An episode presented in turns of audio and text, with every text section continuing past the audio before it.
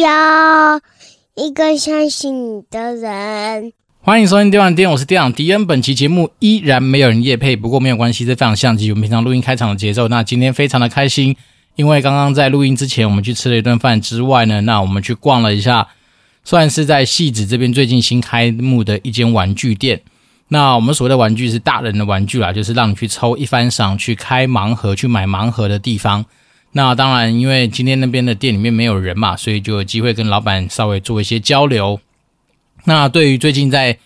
研究这种所谓的抽一番赏啊，抽一些什么就是库伯利克熊啊，抽一些这种就是嗯大人的酷玩具的自己来说的话，算是得到蛮多的一些知识，然后也。真的是让自己就好像真的是一脚已经踏进这个世界里面的感觉。那当然不能说自己是什么资深玩家啦，因为毕竟跟老板接触的过程里面，你就会知道说，哇，他们玩家的世界看待很多事情是很不一样的。包括说对于每个盲盒、每个系列的一些熟悉度啊，或者是说对于某些 IP 现在的价值性所在的一些了解。那那当然对我自己来讲。毕竟你已经稍微了解一些游戏规则，然后了解一些这方面的一些呃操作的原理，那你当然就可以跟老板做一些交流。那我只能说这个店非常棒，它就在我们的汐止的秀峰高中的附近啊、应该是在那个远传电信的旁边。所以当大家如果有兴趣到那个什么汐止的秀峰高中附近晃晃的话，你一定会看到这家店。它反正就是一个很明显的、很显眼的玩具店。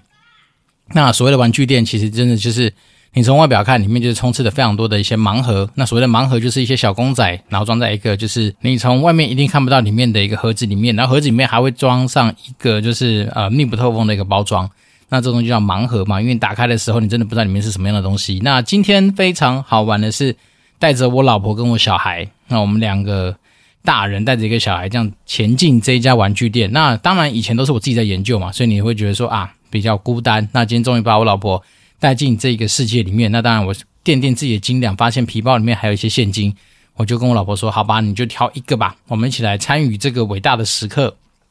所以就让我的老婆跟小孩各挑了一个他们喜欢的盲盒。那不得不说，这间店里面的盲盒选择非常的多，好，包括大家比较耳熟能详的泡泡玛特。好，那家老板他很自豪的说，他们这间店里面大概三分之二的的那个盲盒是泡泡玛特系列的东西。那这边跟大家稍微呃科普一下，什么叫泡泡玛特？泡泡玛特其实是一个跟库伯利克熊，就是我们之前介绍过那个 Bear Brick 的那个牌子的一个伯仲之间的一个算是潮物公仔吧。好，那泡泡玛特它的英文叫 Pop Mart，P O P M A R T。那它有不同的系列。那这东西也是今天去才知道，原来泡泡玛特是我们常常讲泡泡玛特，可是在里面有分，呃，设计师原创系列，有分联名系列，然后它的名字多了，什么 Molly 啦，然后比如说你有跟那个什么哈利波特联名的，也有去跟漫威联名的，也有跟一堆联名的，好，只是说如果你今天泡泡玛特不是 Molly 的话，有些人其实你看不太出来，它到底是不是泡泡玛特，它只有。它的那个盒子的左上角有一个 Pop Mart 的那个 logo，但其实实际上它的那一只就少了我们大家认知的那一只 Molly 它的一个呃精神。好，那 Molly 它当然它的精神就是一个啊、两眼空洞，表情还蛮鸡巴的一个，就是呃应该算女生吧，反正就是个公仔。好，那它很多联名系列，比如说跟哈利波特啊，跟一些其他联名，你就真的看不太出来。那个 Molly 的形象，当然它也是属于泡泡玛特这个 IP 底下的一些产物。不过我觉得，既然玩这种公仔，你可能就是要知道，好，你今天要的就是那个原创性，就是那个它原版的那个样子的东西。所以它的联名系列确实是还蛮酷的啦。不过真的就是因为不好辨认嘛，所以我就直接跳掉。那今天也有跟老板聊了一下，他在那边有做他们的吱吱一番赏。那他们的自制一番赏也可以抽那个，就是 Molly 的那个四百 percent 的那个大公仔。好，那大公仔不夸张，你现在的呃，他们说让他们有个名词叫什么市限价。好，他们讲的是限价，所以限价就是说你可能去店里面买的东西叫市价。好，市价可能买一支大概五千八六千块左右。那所谓的限价，好像他今天店里面放两只四百 percent 的那个呃 Molly，那它的限价就是。八千块、九千块左右的一个限价，所以也就是说，如果你当你今天花少少的钱抽到那一只四百 percent 的公仔，就代表你真的是会有赚。那跟那个所谓 Molly 很像的一个东西叫做 Laura，大家有机会如果去这种玩具店，你可以看一下 Laura 跟 Molly 这两只长得真的都蛮像的。那么最大的特点就是眼神空洞，好像是没有眼珠的感觉。所以就是说，这种嗯，真的是丑到有点可爱的玩具，确实还打动不少人的心。那那我当然我自己是觉得 Molly 这个家伙，它现在的市场的热度。似乎有超过库伯利克熊。那当然，今天跟我们的老板聊了一下，老板也是说，确实最近 Molly 它的身世跟它的那个呃价格的涨幅，确实比我们的原主啊库伯利克熊来得多了。那一方面是因为呃 Molly 它可能更像人嘛，这是第一点。然后第二件事情是它上面那个头盔可以去做到很多的变化。哈，比如说你跟可口可乐合作的那一只，你把头盔盖下来，它脸就不见，就变成一个可口可乐的一个样子。然后跟那个什么呃顽皮豹合作，就是它本来脸戴上它的那个太空头盔之后，就变顽皮豹的样子。所以变变成是说，因为这个头盔的变化，所以它的一个呃可塑性就比库伯利克熊还的高哦。但是应该说，克库伯利克熊毕竟是原主系列的东西，它是元老级的人物嘛，所以它的联名的东西当然多。那当然最近自己也补又恶补了一些库伯利克熊的一些知识嘛，好，包括说像有。呃，网友在割爱他的库伯利克熊之前那个什么，嗯、他们叫什么杜袭系列嘛，还是他的那个什么袭熊系列，就是那个金属的袭，那那一只大概呃都要好几万哦。他之前我们那个网友说他之前入手是六万八，那他自己也观察到说，因为可能真的最近 Molly 太红了，所以导致说熊的价格有在稍微往下降，所以他那时候愿意用三万多块来割爱。其实还蛮打动我的心啦，因为说实在，这种呃库伯利克熊有趣的地方在于是说，你基本上不会找到一模模一样样的熊，好，因为它每一只，据说他们在生产过程里面，它上面的那个印花，就它印上去的那些呃颜色，除非真的像我们说的啊、就是一些呃漫威系列啦，或是超人这种，就是它不管怎么样，就你会长成那个样子的，或是电镀，或是。好，他们所谓的千秋或碎花系列好了，要不然，那我照理说，如果他假设今天是跟嗯反骨，或者是说一些，我们这样讲好，就像是那个什么《清明上河图》，如果他是跟《清明上河图》合作的话，基本上你可能得到都是《清明上河图》的某一部分，然后再加上他可能用不同的角度去印刷上去，所以当然那只熊身上所呈现出来的那个样式就不太一样。然后那甚至有一些呃。算是小知识吧，就是包括说，像是如果说你今天用到的是，好讲这梵谷好了，梵谷的名画系列，那可能它重要的那几个，就是画上面的一些算是主角。那如果说他今天在你这只熊的身上，把它分成头、身体跟脚，好，那如果说只有出现在头，那就代表说它是三分之一的一个命中率。那如果说它头、身体跟脚都有那个主角出现的话，那当然它的价值性就会比较高。那听说还有这更悲情的，就是明明它主打的是所谓的那种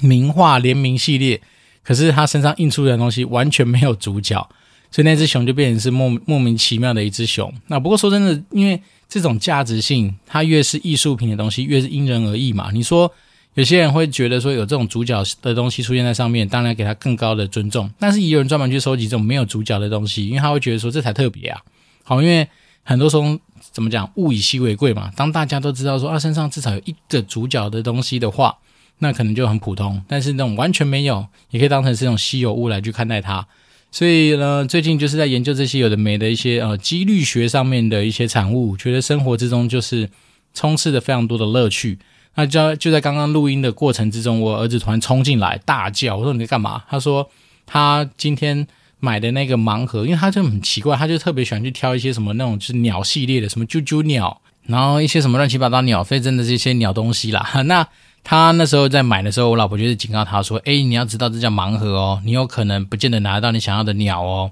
好，你看上面有九只，对不对？那你万一抽到的是那个比较你不喜欢的，可能根本不是鸟的东西的话，那你可能就不要哭哦。那我小孩子说没问题，没问题，反正他就是要买那个呃鸟系列的那个鸟盲盒。”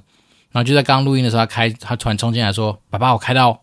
隐藏版呢！”我想说，隐藏版真的假的？因为那种东西，你大家都知道嘛，盲盒上面他一定会秀出来，应该会拿到的东西，包括隐藏系列的东西。就是小孩子真的是所谓的新手运吧，或者小孩子天生的运气真的特别好，他真的就是抽到一只，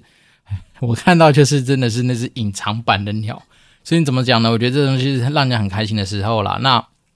一直来我们真的都很喜欢做一种几率性的尝试，就是因为我觉得人生很多时候就是要透过这种东西来去让自己增添一些乐趣啊，包括像我们以前自己在线上游戏世界去抽奖的时候，也是抱持着这样的心情。好，那当然今天跟老板就聊了更多他们那一番赏的一些呃怎么讲故事吧。那我就觉得说哇，这真的会是一个未来可以值得投资的一个领域。那当然另外一件事情是，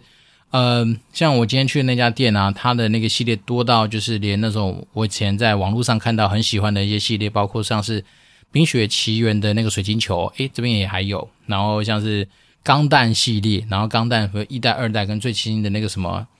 好像是那个萨克吧，萨克系列他们也都是还蛮充足的，所以在这边分享给大家。如果大家真的是对于这种抽盲盒啊，或是收集公仔啊，或是说进入大人玩具的世界有兴趣的话，都欢迎到我们的汐止旁边的秀峰高中。哦，秀峰高中旁边有一间玩具店，然后大家可以去那边看一看。其实我觉得他的店很好认啊，因为他门口就是用大的落地窗，然后让你看到里面到到底在干什么。然后老板放的东西其实蛮佛的啦。简单的说，库伯利克熊它是直接全新品放在那边，它不像有些店家，它是会放那种就是把库伯利克熊摆出来。好，那在玩具的世界里面，大家知道，你今天的东西会分成好几个等级，全新未拆封是一个价，拆出来检查是一个价，拆出来摆出来又是一个价。好，那当然随着你让它接触到地面越多，就跟汽车一样，叫一落地它可能就会有差。当然你说差会差很多吗？其实也还好啦。哦。就比如说，讲这个东西，你可能直接拿去卖，全新未拆封三千，好，那你可能拆减，好，可能变两千九啊，拆百可能变两千七或两千六，大概就几百块的差异。但是我觉得我自己是属于拆百系列的，因为我觉得你买那种东西就是要摆出来炫啊，就是要摆出来给大家看啊。像我自己在办公室上面也摆了两只嘛，就是在我的办公桌上面摆了两只这样的熊，因为我觉得就是好看，然后看到它心情就会不错。那再来是说，有的时候你就是让大家知道说，诶，你其实对于这种东西的一些。研究啊，或者对一些新潮事物的一些了解，你就是会有一些你自己的一些，嗯，怎么讲，独到的一个算是价值性吧。所以我个人会觉得，一直以来，诶，回首起来就发现说，好像自己在整个嗯自己的生活之中，哦，就是一直不断的去找一些新的东西来研究。那这东西当然也是呃非常感谢我之前有个好朋友，诶，不算好朋友啦，因为我们是认识这一两年才认识的。那他之前当然就是一些。大企业的高管啊，那他就是说，诶，他发现我有个很奇妙的特质，就是我好像对于研究东西这件事情上还蛮有兴趣的，然后通常很喜欢会，或者我很会把一些资讯做一些整理。那包括我最近老板给我一个 comment，就是说，诶，我对于很多东西的 summary 的那个能力好像还真的还不错。好，那我只能是说，其实我本来就是属于那种社会大学教我的东西比较多，那只是在于是说，在这个过程里面，好，呃，我自己会想说。如果我今天整理出来东西要给别人，那怎么样能够让别人一开始就掌握重点？那真的有兴趣，我们再把他的时间抓过来去讲别的东西。我大概就一直都把握这样的原则。那这东西其实在我们以前的节目也跟大家分享过，就是说，当你今天在做简报的时候，其实你就是要去把握一个重点，在你简报的重点上面让大家产生兴趣。那至于有了兴趣之后，什么都好谈嘛。有了兴趣之后，你当然很多东西就变成是，哎，我可以把我的 appendix，就是我的附录，再一一的帮你抓出来。也就是说，我们今天在跟很多人的沟通或是交流的时候，你不要奢望，或是你不要去很期待说，你今天一次把一百 percent 的东西全部炸出去。然后因为这东西炸出去，其实当大家没兴趣的时候，它就是零。好，那还不如说，你今天把东西聚焦在一些。可能可以打动他的一些所谓的 key factor 上面，哈，或是像我们以前在外商做简报，一定都会写说什么那 bullet point 或是什么 outline，就是一些大概你要知道的那些点啊，先把这些点给炸出去之后，让大家觉得有兴趣，那他既然就会花更多的时间跟你去做一些交谈。好，这东西不止在嗯沟通上面有用，好，其实在很多东西的一些思考上面，也就是让你自己尽量把你的目光先知道。哪些东西是重点？那这东西需不需要时间训练？其实蛮需要的啦，因为呃，你就是要去习惯去做这种所谓的呃收集归纳，然后去挑重点。那强迫自己挑重点这个东西，本来就会需要一点点时间，或者是需要一点点经验的累积。呃，那这东西它其实说真的有点反人性。为什么反人性？是因为我们人天生会害怕很多东西，如果你没有讲清楚。很多东西如果你没有讲够，你可能会被挑战或干嘛。但是越是在时间有限或时间紧迫的现代，哦，或者说你也想看看，你今天沟通的对象可能是老板，可能是高管，可能是一些时间本来就很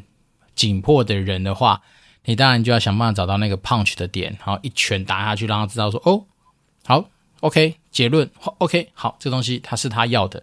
那这东西当然就要反复的去问问自己，有的时候你就会问自己说，诶，到底如果我监视他？哪个东西对我来讲是最为重要的？那我先从这个最为重要的东西开始往下讲。好，那这个东西当然自然就会让那个人产生更多的兴趣。好，因为毕竟我们很多时候其实，在不管是职场上面啊，或者说你在跟别人沟通跟互动上面，你就是在去争取别人的时间嘛。好，那为什么他今天要把时间花在你这个东西上面？为什么他今天要花时间来跟你去聊这些东西？其实很多时候就是你要让他知道这个东西对他产生一些价值。那价值的源头。当然就是他有所需求嘛，啊，比如说他可能有些问题，他希望从这边得到解答，或者他有一些想法，希望从你这边得到一些更多不同的延伸的一些回馈，或是说有时候老板交办给你东西，他就想知道答案或知道进度，所以这种东西它其实万事万物道理都很像。那会有这样的社会大学教我的体会，是因为今天刚好我以前在研究所念书的时候的某一位教授、某一位老师刚好来我们公司参访，那他来的时候。我们老板就说：“啊，你以前有没修过他的课？”我说：“诶，抱歉，我没有，因为我以前真的不是那种非常乖的学生。老实说，我那时候知道这个老师他的诶报告，听说蛮硬的，蛮蛮不好过的。简单来说，就是我要花三五个小时，可能会电被电成跟狗一样，我可能要花三五十个小时才会通过他的那个报告上面的审阅。所以，便是说我有打听过这样这样的老师，我就没办法去花太多的心思去上他的课。当然，他的课。”在我们以前正大气研所算是蛮有名的，因为他会带学生去日本参访，然后除了去日本参访之外，也会带学生去泡汤，所以他算是一个对日本来说是一个很熟悉的老师啊。只是因为那时候我知道他的报告真的太难过了，所以我就想说干脆不要让自己那么痛苦。那但是我们强强者如我老板，他本来就是一个学霸等级的人物，他当然自然就会跟这种老师特别好。好像我老婆以前有修过他的课啦，所以总之来说。大家就可以知道，说我以前其实对于我在念企研所的自己的定调，其实并不是一个非常爱啊、在学术领域上面投入非常多时间的人。好，我老实说，我那时候心中或脑袋想的不外乎就是，诶，我怎么样去体验我的生活，我怎么样去玩魔兽三国的那个呃 DOTA 游戏，或者说我怎么样去体验人生，或者说我怎么样去赚钱。好，因为那时候研究所的时候，好像如果有打工的机会，或者有些什么，嗯，那不叫实习吧，反正就是能够让自己的生活多少有一点收入的机会，我就会去尝试看看。所以对我来讲，我觉得既然是念了一个所谓的气研所或气管系或者这种商科领域的东西，当然就是要想办法在商界的市场里面去徜徉嘛。那当然，如果能够更多去培养一些商业方面的一些知识跟历练，我觉得才是更为重要的。那当然，回顾这十几年来的工作。嗯，怎么讲？工作的这些时间好了，我只能说，为什么我说社会大学对我来讲影响蛮多的，就是因为我觉得很多东西就是在实务上面你被淬炼出来啊。啊，讲淬炼就是说，因为在嗯橘子好了，那时候在橘子，基本上你每天大概工作十五六个小时这种夸张的工作时间之下，其实就像是精神时光屋一般，让你很快的能够去掌握到。各式各样活动，各式各样压力，各式各样商业思维上面的一个呃实践嘛啊，因为包括说像我们那时候讲说什么定价，哪有个时间跟你玩一些什么定价策略的没的？其实很多时候你是白天知道说你这个活动落赛了，你下午就要把一个另外一个活动的定价给定出去，所以当然你就会去做很多很快速的反应跟反射，然后当然也是透过这些。快速的反应，当然你就可以去累积到更多的经验嘛。好，因为说实在的，以前每个活动都是真金白银的去让我们很多协力厂商、协力单位去帮我们去完成执行，跟一些就是我们需需要他们完成的事项嘛。那包括说这些所谓的真金白银，就是啊，确确实实就是营收啊，它确确实实就是跟钱有关啊。那再来是真的就是一群玩家拿着钱、捧着钱来去参与你的活动嘛，所以。呃，很早我们就是在做这些，就是商业上面的一些操作嘛。那当然，你可能有时候也会大处着眼嘛，小处着手。那大处着眼就是我们也会去想很多有关于策略面的东西啊，比如说每年年底左右，或者是在这时候 Q 三、Q 四的时间，你就开始要做明年度的一些策略布局上面的一些呃，怎么讲规划，或是他们怎么策略会议的一些呃报告嘛。那你就是要让大家知道说，哎，你今年的。状况怎么样啊，温故，然后再来知新嘛。那明年要干什么样的事情啊？然后明年的主要重点是什么啊？主轴会是什么啊？然后你对明年的展望是什么啊？反正这种东西就是每年一直年复一日的在循环。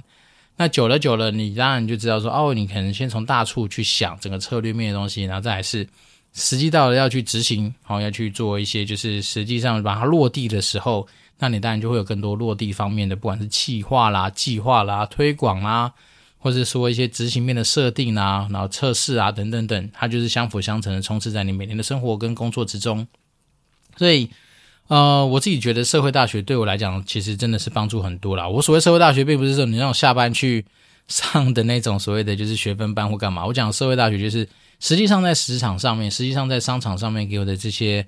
嗯，学习跟呃砥砺吧，啊，所以让你自己知道说，哦，你怎么样去培养自己，对于很多嗯工作上面能够帮你自己口袋赚进真金白银收入的一些机会点，跟怎么样去。让大家更知道说，诶，你的价值所在。好，因为如果我们把自己也当成是一个商品在看待的时候，你就要知道你怎么样去提升你自己这个商品的价值嘛。那今天，呃，套用一些就是好，可能你可以去实践的一些做法，哈，包括说你要把握每一次能够展现自己的机会。那当然不是说你今天强拉着别人一直在看你的表现，或是说。啊明明是别人功劳，你把它抢过来，当成自己的那个东西都不是自己的。只要一旦不是你自己弄的东西，其实真的都不是你自己的，而且日久见人心，一定会被发现。所以反而是说，所谓把握每一次打击的机会，就是好小到你可能每一次跟你的主管在报告东西的时候，能不能让他清楚的知道你到底在干什么东西？那能不能清楚的完成他所交办的东西？能不能清楚的去达成你们今天所需要谈好的目标？好，或者说你在每次沟通的时候，能不能让大家很用最短的时间之内去掌握到你所想要绑掌握的东西，